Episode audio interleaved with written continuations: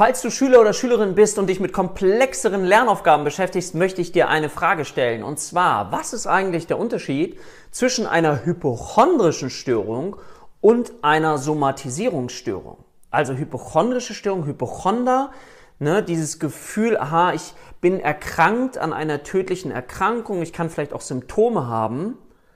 Und auf der anderen Seite die Somatisierungsstörung. Somatisierungsstörungen sind die wechselnden körperlichen Beschwerden über einen Zeitraum von länger als zwei Jahren, so aus dem Bereich der Psychosomatik. Und ich gehe zum Arzt, aber der stellt nichts fest.